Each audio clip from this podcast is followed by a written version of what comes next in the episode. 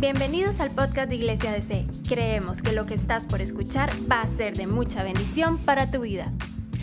Vamos hoy a estar terminando lo que es el libro de Tito, los capítulos como tal, y el día de mañana vamos a hacer un repaso de todo lo que hemos visto con las enseñanzas eh, más importantes de cada capítulo. Entonces hoy vamos a estar en el capítulo 3 del libro de Tito. Y si usted tiene su Biblia ahí, sáquela y, para que vayan eh, guiándose, no nos acostumbremos tanto a las pantallas, porque cuando usted va a sacar su Biblia ahí en el bus, no, no tiene pantalla, ¿verdad?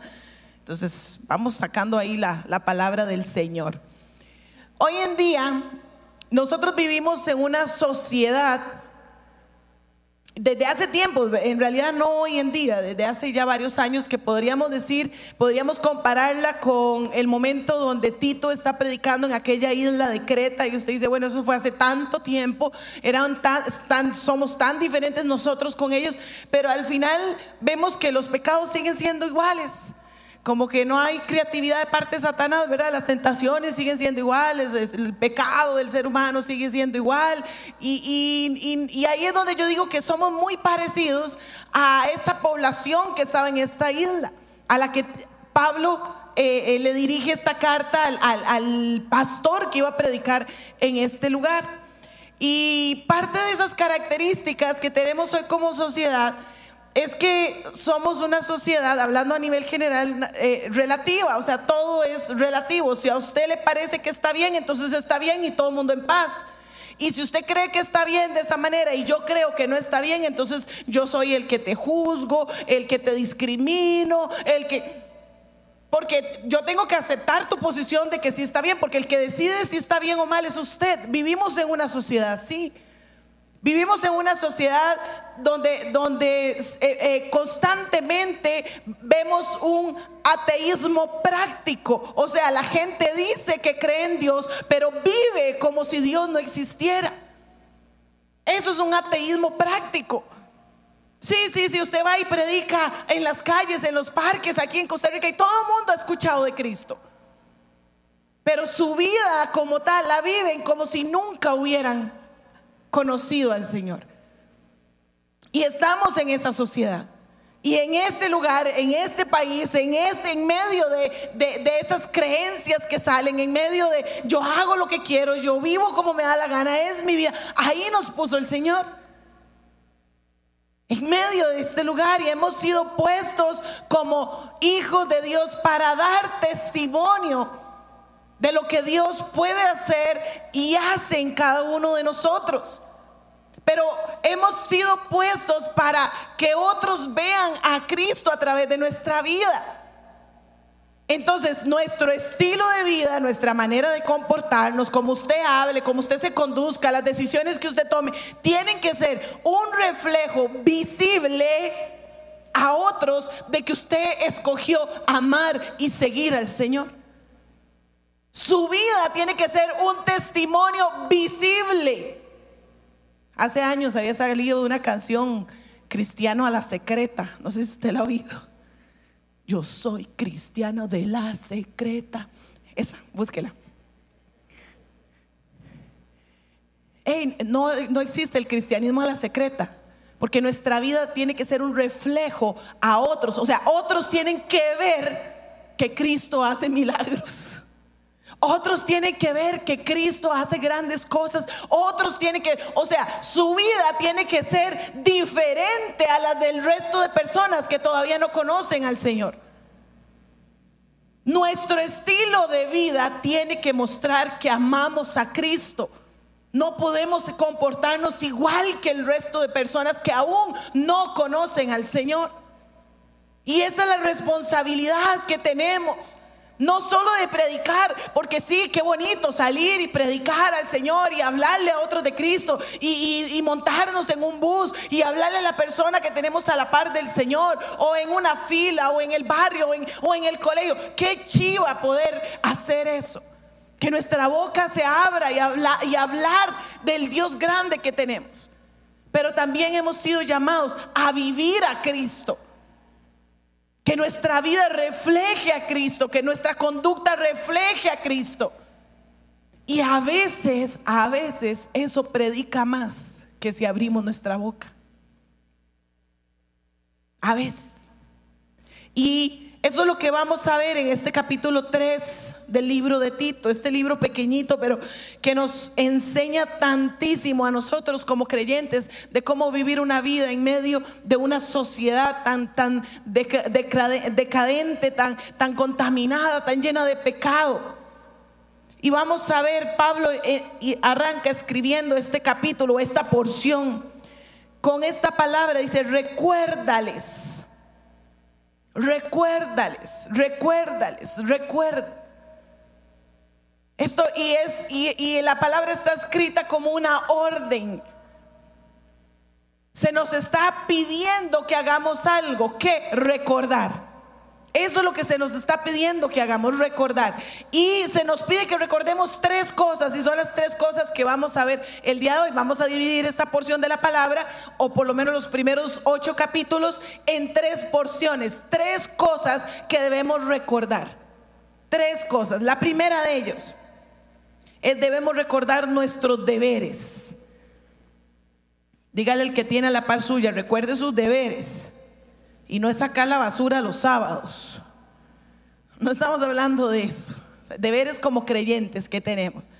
Tenemos que recordar nuestros deberes. Y, estos deberes, usted dice, ah, pero es que eso se lo escribieron allá a los cristianos que estaban en Creta. No, no, no, no, no. La Biblia es para esos cristianos que estaban en Creta y para nosotros hoy.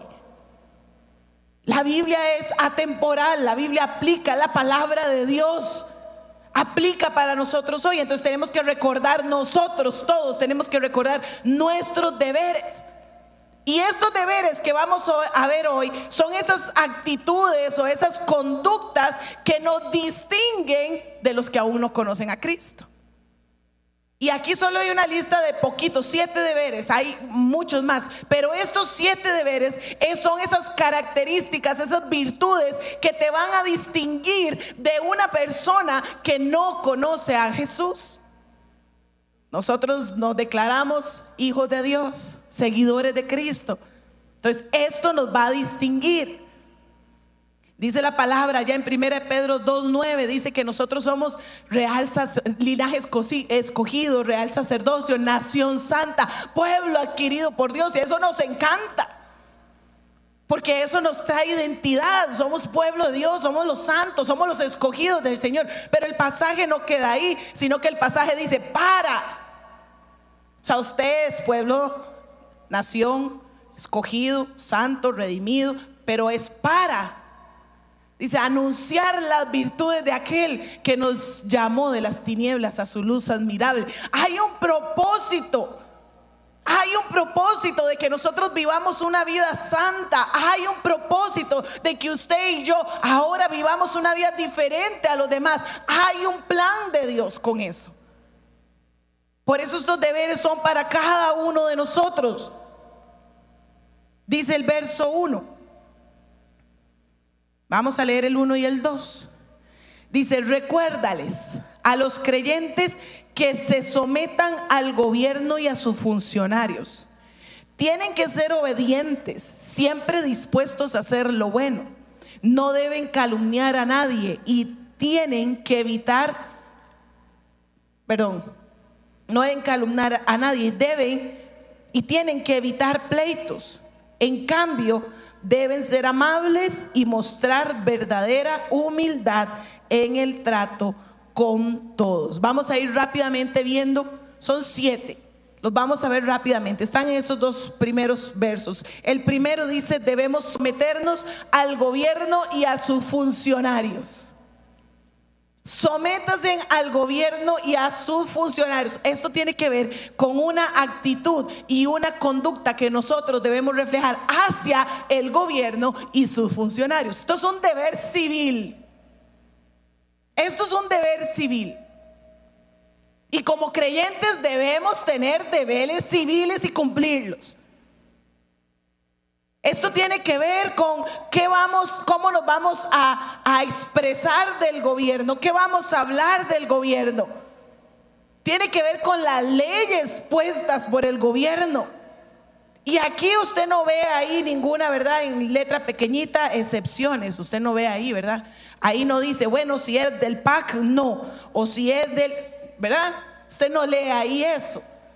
Usted no lee si el gobierno es malo, le hago caso. Si el gobierno es bueno, eh, eh, al revés. Si es malo, no le hago caso. Si es bueno, no le hago caso. Eh, si después de cuatro años hace algo, entonces sí. Ahí no, Pablo no da ninguna razón para poner una excusa justificable para no someterse al gobierno. Esto tiene que ver con el respeto que nosotros tengamos a la autoridad. Y eso da testimonio. ¿Sabe que el respeto que nosotros le demos a una autoridad da, da testimonio de nuestra condición espiritual? Porque como hijos de Dios sabemos que estamos bajo cobertura espiritual. Y sabemos que toda autoridad es puesta por Dios. O sea, no hay autoridad en ningún lugar donde Dios no haya tenido el control. No hay desde sus papás en la casa hasta el presidente en cada país. No hay autoridad que Dios no haya permitido que esté en ese puesto. Y nosotros como creyentes sabemos eso porque lo dice su palabra. Entonces nuestra conducta hacia el gobierno va a mostrar nuestra condición espiritual. Hay una historia en Mateo 22, usted la puede leer después en su casa. Dice que los fariseos eh, estaban buscando la manera de poder arrestar a Jesús o que Jesús fuera arrestado. Entonces planean, ¿verdad? Toda una artimaña para hacer caer a Jesús, que él diga algo que sea causa de arresto. Y entonces se acercan a Jesús, yo se lo voy a, a, contar, usted lo lee en la Biblia para que vea que yo no estoy mintiendo. Mateo 22 a partir del verso 16. Y dice que se acercan, mandan a Jesús a algunos hombres y se acercan estos hombres y les dicen, primero le echan una labia, ¿verdad? Jesús, tú que eres tan bueno, tan justo, que siempre enseñas la verdad y haces lo correcto, que amas a todos y no tienes favoritos. Entran por ahí. Le dicen, Jesús, por favor, necesitamos que nos respondas. ¿Tenemos que pagar el impuesto? Tenemos que pagar el impuesto. Recuerden que en ese momento el pueblo judío está siendo oprimido por el romano. El, ¿verdad? el imperio romano es el que tiene ahí el gobierno. Los hacen pagar impuestos altísimos. Es un imperio pagano que, hace lo que le da la gana, ¿verdad? No adora a Dios. Entonces los judíos están totalmente, eh, eh, no quieren pagar el impuesto. Y entonces vienen a Jesús con esa pregunta, ¿tenemos que pagar el impuesto? Sabían que si Jesús decía que no, de una vez los romanos lo arrestaban. Pero entonces Jesús le dice, hey papito, venga, tráigame una monedita. Tráigame. Y entonces le llevan la monedita. Entonces Jesús la vuelve a ver. ¿De quién es esta cara? Les dice. ¿De quién es? Del César. Entonces ahí viene la famosa respuesta de Jesús. Entonces, si la monedita tiene la cara del César, pues denle al César lo que es del César y a Dios lo que es de Dios. Y ya, todo el mundo se quedó callado. O sea, en otras palabras, hey, vaya y pague el impuesto. Vaya y lo pague. En otra ocasión vinieron a Jesús y le dijeron, Jesús, ¿eh? ¿qué pasa? Usted y su, y discipulito eh, Pedrito no han pagado el impuesto. Y Jesús le dice a Pedro, y vaya pesque, por favor, y el pez va a salir la plata para que usted pague el impuesto. Para Jesús pagando el impuesto. Entonces, Aquí Jesús no nos está diciendo, hey, es que bueno, si, si, si, los que están gobernando usan los impuestos para arreglar las calles y para, para que tengamos agua potable en todo el país, para que las conexión a internet estén en todos los parques públicos, que están usando el impuesto, ¿verdad? Para que, para que, entonces páguelo, pero si no, no lo pague. ¿Vemos esa excepción aquí? No. Pero nosotros sí nos dedicamos a poner excepciones. Y tenemos un deber cívico. Nos toca someternos. Esto implica obediencia, respeto, pagar impuestos, pagar el seguro social. Pague el seguro social. Si le dijeron que hay restricción ese día, hay restricción ese día, no salga. Eso lo dice el, el gobierno.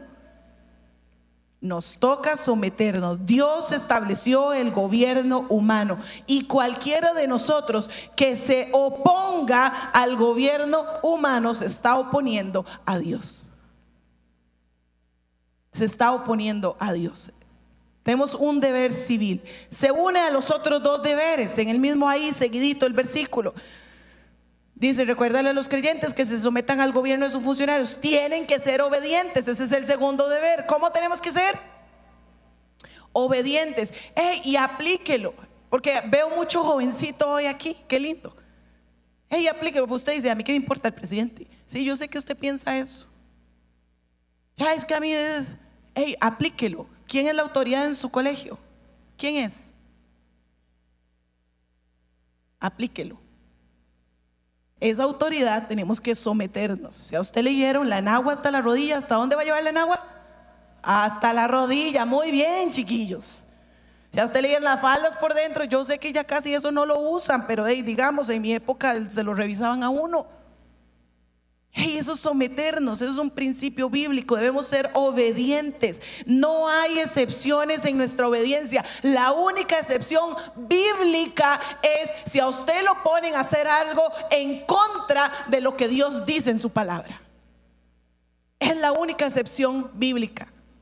Y lo vemos allá cuando Pedro y Juan están predicando y son arrestados y les dicen, hey, ya no pueden predicar más, no pueden hablar más de Cristo, ya no pueden decirle a otros lo que ustedes vivieron. Y Pedro se vuelve y les contesta, ¿verdad? Estos oficiales, hey, yo no sé qué piensan ustedes, si ustedes piensan que yo les voy a obedecer, pero en este caso mi obediencia está en Cristo.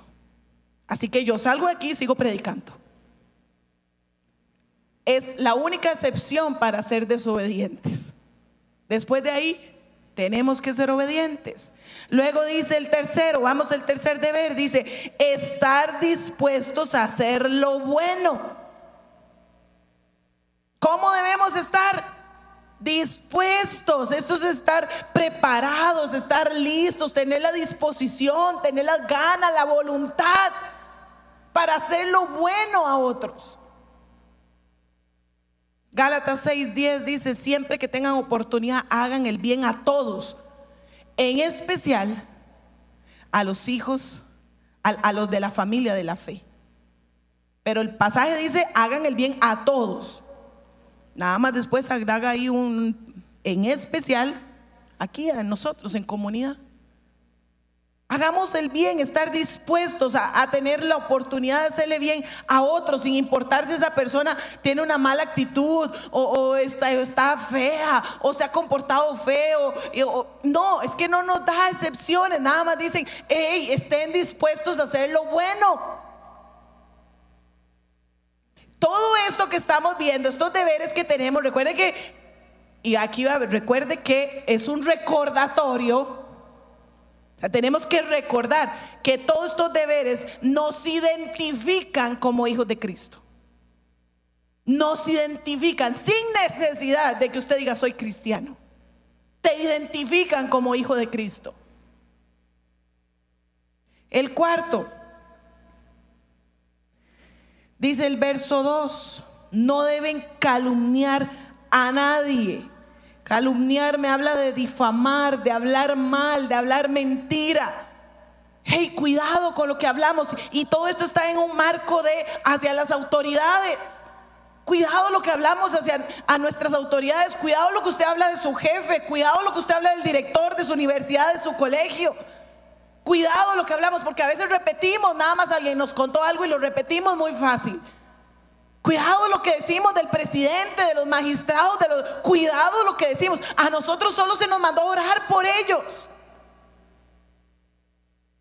Eso es lo que se nos manda a nosotros los hijos de Dios. Oren por sus autoridades.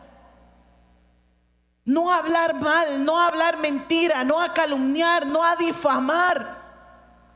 Viste, es que es un ladrón. ¿Usted lo ha visto robando? Si no lo ha visto, cállese la boca. Con todo mi amor se lo digo. Haga silencio. Bonito, mejor. Cierre los labios. Ah, es que ese es un abusador de mujeres. ¿Usted lo vio? Usted estuvo presente. Te tocó. Entonces, cuidado con lo que hablamos. Cuidemos nuestra boca. Dice, sigue ahí diciendo, dice, tienen que evitar los pleitos. Evitar los pleitos. O sea, nosotros los hijos de Dios somos pacificadores. Somos amigables. Eh, abandonamos, lo ponemos de un lado, ese, ese espíritu de, de discusión que a veces sale por ahí, nosotros lo guardamos. Ese, ese bochinche que a veces sale de nosotros, ¿verdad? Ese, esas ganas de ser bochincheros. Nosotros lo, lo aplacamos, tenemos el, el, fruto del Espíritu Santo, dominio propio para contenernos las ganas de pelear, las ganas de pegar cuatro gritos al, al chofer que va adelante. Usted se contiene, pues usted tiene el Espíritu Santo. Debemos evitar los pleitos. Igual Romanos 12, 18, hagan todo lo posible. Ve que a mí me encanta cuando la Biblia, la Biblia dice, sabe que el Señor sabe que nos va a costar. Él sabía. Entonces nos dice, hey, pongan todas sus fuerzas, hagan todo lo posible por vivir en paz con todos. Haga todo posible por estar en paz con su familia, por estar en paz en su barrio, por estar en paz en su trabajo. Haga todo lo posible por vivir en paz. Ese es el quinto. El sexto. Dicen, en cambio, deben ser amables. ¿Cómo tenemos que ser? Dígale que sea la par, dígale el de la par, sea amable ábrale así la boca, amable. Ey, eso es, tiene que ver en cómo tratamos a los demás. ¿Cómo tratas a los demás? ¿Cómo tratas al muchacho o al señor que sí, que está bien, que, que a veces es borrachito y todo? ¿Cómo lo tratas al que te cuida el carro? Al que está ahí en ese parqueo, ¿cómo lo tratas? ¿Cómo tratas al que te está atendiendo en un restaurante? ¿Cómo tratas a las personas que te dan un servicio? Sea amable, amable. Eso es, eso es tener un trato dulce. Y cierra el último deber. Dice, y, mostrar verdadera humildad en el trato con todos. La Reina Valera nos habla de mansedumbre, aquí lo pone, lo traduce esto con humildad.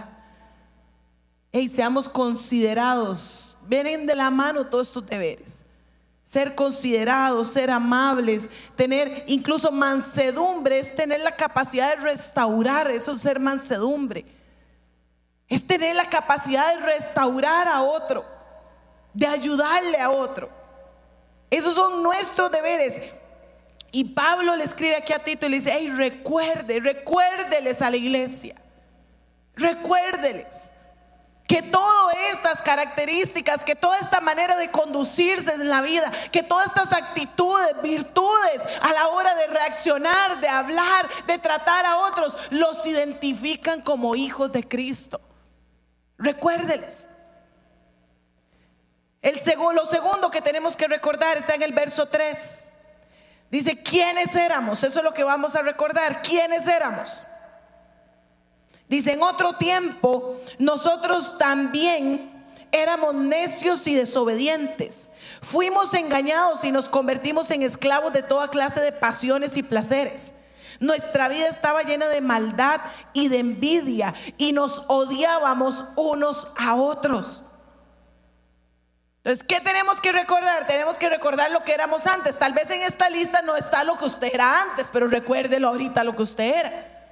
Tal vez usted tiene que agregar en la lista, no sé, mentiroso, eh, alcohólico, adúltero. Yo no sé qué tiene que agregar usted en la lista. Pero recuerde lo que usted era antes. Y aquí tenemos que tener algo claro. ¿Por qué recordamos lo que era antes? Primero recordamos lo que era antes porque era una característica de lo que éramos antes de conocer a Cristo. Así éramos antes de conocer al Cristo, pero gracias a la misericordia del Señor, hoy lo conocemos y ya somos diferentes. Pero ¿cómo éramos? Insensatos, necios, rebeldes, desobedientes, ahí extraviados, eh, eh, eh, entregados a pasiones y placeres, esclavos del pecado, vidas llenas de maldad, envidiosos, llenos de odio. Todo eso era antes, y lo recalco y lo recalco, eso era antes. Se supone que así nos comportábamos antes. O sea, se supone que estas características no calzan en nosotros hoy en día no calzan en nosotros hoy en día. Hay otras listas que Pablo escribe y las describe en Gálatas, por ejemplo, en Gálatas capítulo 5 tienen esta lista y se mencionan varios iguales y los y habla de ellos como obras de la carne. Son obras de la carne, pecados en los cuales vivíamos antes de conocer al Señor y tenemos que recordar eso. Y también es importante recordar lo que éramos para poder recordar lo que sigue diciendo el pasaje, que es el punto 3. Dice, el, punto 3 dice, vamos a recordar la gracia salvadora a partir del verso 4. Y aquí si usted leyendo estos versículos no celebra, pues pídale al Espíritu Santo que lo vivifique, porque estos pasajes son para que celebremos hoy. Porque es lo que Cristo hizo por nosotros.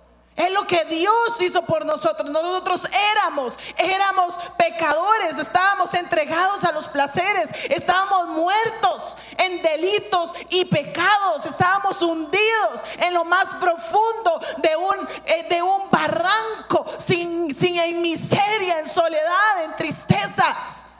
Ahí estábamos nosotros. Pero aparece Cristo y dice el verso 4, sin embargo, cuando Dios nuestro Salvador dio a conocer su bondad y su amor. Cuando Dios dio a conocer su bondad y su amor, dice otro pasaje, porque de tal manera nos amó Dios, que ha dado su único hijo a morir por nosotros. ¿Quién es el reflejo? ¿Quién es la imagen de la bondad y el amor de Dios? Es Cristo. Esa es la imagen de la bondad y el amor de Dios. Se llama Jesús. Dice, Él nos salvó. ¿Quién? Dios. Toda la obra redentora de nosotros es porque Dios te ama. Toda la obra de, de salvación es porque Dios te ama. Y toda es de Él y para Él, toda Él la planeó. Es su plan A, no existe un plan B, es, el, el diseño de Dios. Él nos salvó no por las acciones justas que nosotros habíamos hecho. Porque la salvación no es por obras. Es por gracia, es un regalo. Usted es salvo no por lo que usted hace. No podemos hacer nada. Por más que usted intente hacer algo para comprar la salvación, no hay nada que alcance. No puede ser suficientemente bueno porque no hay nada bueno en nosotros, solo Cristo dice su palabra. No podemos orar lo suficiente porque siempre nos va a faltar. No podemos leer la Biblia lo suficiente. No podemos congregarnos lo suficiente porque nunca vamos a poder pagar la salvación. Porque el único que pudo pagar ese precio se llama Cristo. Entonces dice, no por acciones justas que nosotros habíamos hecho, sino por su misericordia. Nos lavó quitando nuestros pecados.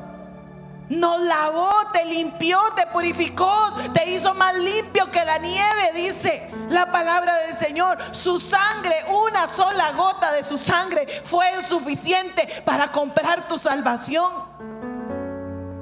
Una sola gota de su sangre, dice, nos lavó quitando nuestros pecados y nos dio un nuevo nacimiento, una nueva vida por medio del Espíritu Santo. Nosotros ahora en Cristo somos nuevas criaturas. Las cosas viejas pasaron. He aquí todas son hechas nuevas. Por eso es que nosotros decimos, hey, eso era lo que éramos antes, pero ahora en Cristo somos diferentes porque tenemos una nueva vida. una vida, dice que nos ha dado por medio del Espíritu Santo. Claro, es el Espíritu Santo el que está con nosotros a través de este proceso de la santificación. Él es el que te ayuda. Él es el que te habla, Él es el que está ahí, hey, no hagas eso, hey, recuerda que eso no le agrada a Dios, hey, no te metas en ese lugar, hey, esta conversación no es para ti, hey, no son horas de prender los aparatos electrónicos, no busques, no hagas, no digas, ese es el Espíritu Santo que está hablándote constantemente. Porque Él está ahí. Dice el 6, Él derramó el Espíritu sobre nosotros en abundancia por medio de Jesucristo nuestro Salvador por su gracia, Él nos hizo justos a los ojos de Dios y nos dio seguridad de que vamos a heredar la vida eterna. ¿Quién nos hizo justos? Dios por su gracia a través de Cristo Jesús. Y ahora cuando venimos y nos presentamos delante del Señor y usted viene y levanta sus manos en un cántico en una alabanza, en una canción que dice que Jesucristo basta y usted levanta sus manos, Dios pone su oído y Dios abre sus ojos y a quien ve, te ve a ti, pero a través de la sangre de Cristo. Te ve a ti a través de la sangre del Cordero, del que murió y resucitó y compró nuestra salvación y nos da una herencia la herencia de la vida eterna. ¿Quiénes recibimos la herencia? Nosotros, los hijos. Los hijos recibimos la herencia. Y esa es nuestra herencia. Y eso es lo que nos manda a recordar la palabra del Señor. Porque se nos olvida muchas veces. Y nos levantamos en la mañana y el trajín de la mañana hace que se nos olvide lo que Cristo, lo que Dios hizo por nosotros. Se nos olvida. Y Pablo dice, y recuerden, recuerden, recuerden, recuerden lo que Dios hizo por ustedes, recuerden.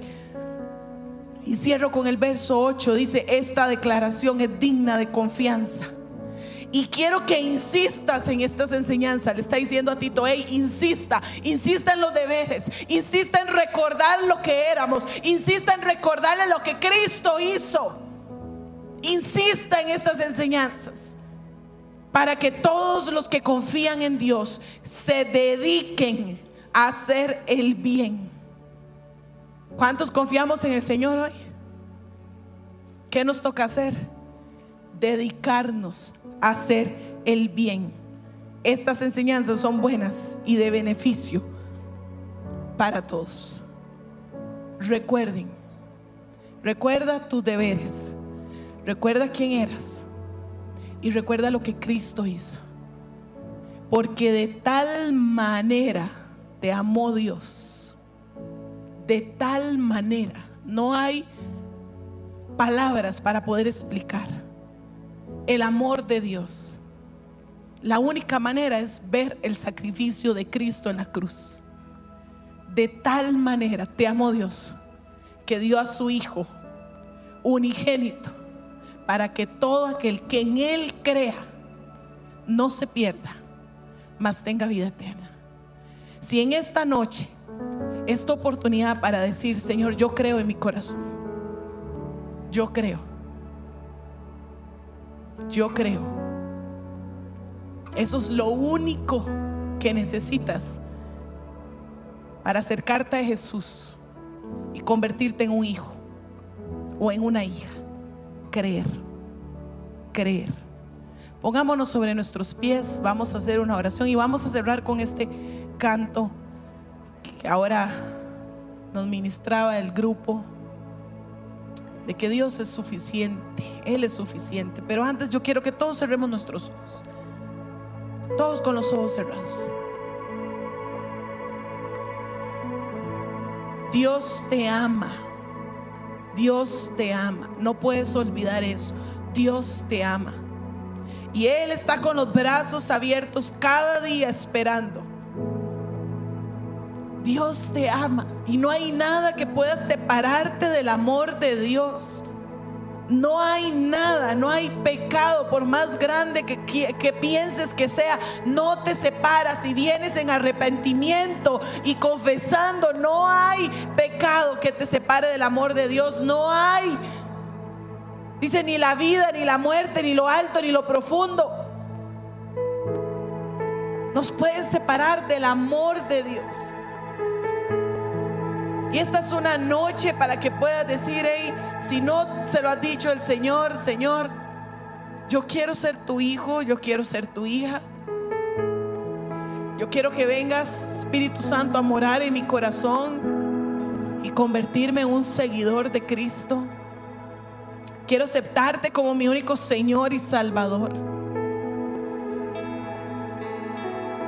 Y si es así, yo quiero que nada más me, así todos están con los ojitos cerrados, nada más me levanten la mano para hacer una oración juntos. Gracias, Señor. Gracias. Vi tus manitas. Gracias. Hay alguien más que esta noche, gracias. Ahí veo sus manos. Gracias. Esta noche quieren entregar su vida a Cristo. Gracias. Ahí veo otra manita. Gracias. Vamos a hacer esta oración porque hay muchos que hoy quieren entregar su vida a Cristo. Yo quiero que usted repita conmigo, Señor Jesús, en esta noche te entrego mi corazón, te entrego mi vida y te acepto como mi único Señor y Salvador. Sé que he cometido pecados, sé que he fallado, pero hoy reconozco que tu sacrificio es suficiente para lavarme, para limpiarme para hacerme acepto delante de ti. Tu sacrificio es suficiente para yo convertirme en un hijo, en una hija. Y hoy quiero, Espíritu Santo, que vengas a mi corazón. Me arrepiento y usted sabrá la lista que usted tiene que decir. Usted sabrá lo que el Espíritu le ponga hoy. Me arrepiento de mis pecados. Dígale ahí al Señor, Señor, me arrepiento de esto, de esto, de esto. Me arrepiento, perdón, perdóname. Perdóname, perdóname. Lávame, límpiame. Quiero vivir en santidad, agradándote. Y te doy gracias porque tu amor es tan grande que hoy me alcanza. Gracias, Jesús. Gracias, Jesús. Gracias. Gracias por escucharnos. No olvides compartir este mensaje. Para más contenido e información sobre Iglesia DC, puedes visitar nuestro sitio web iglesiadc.com.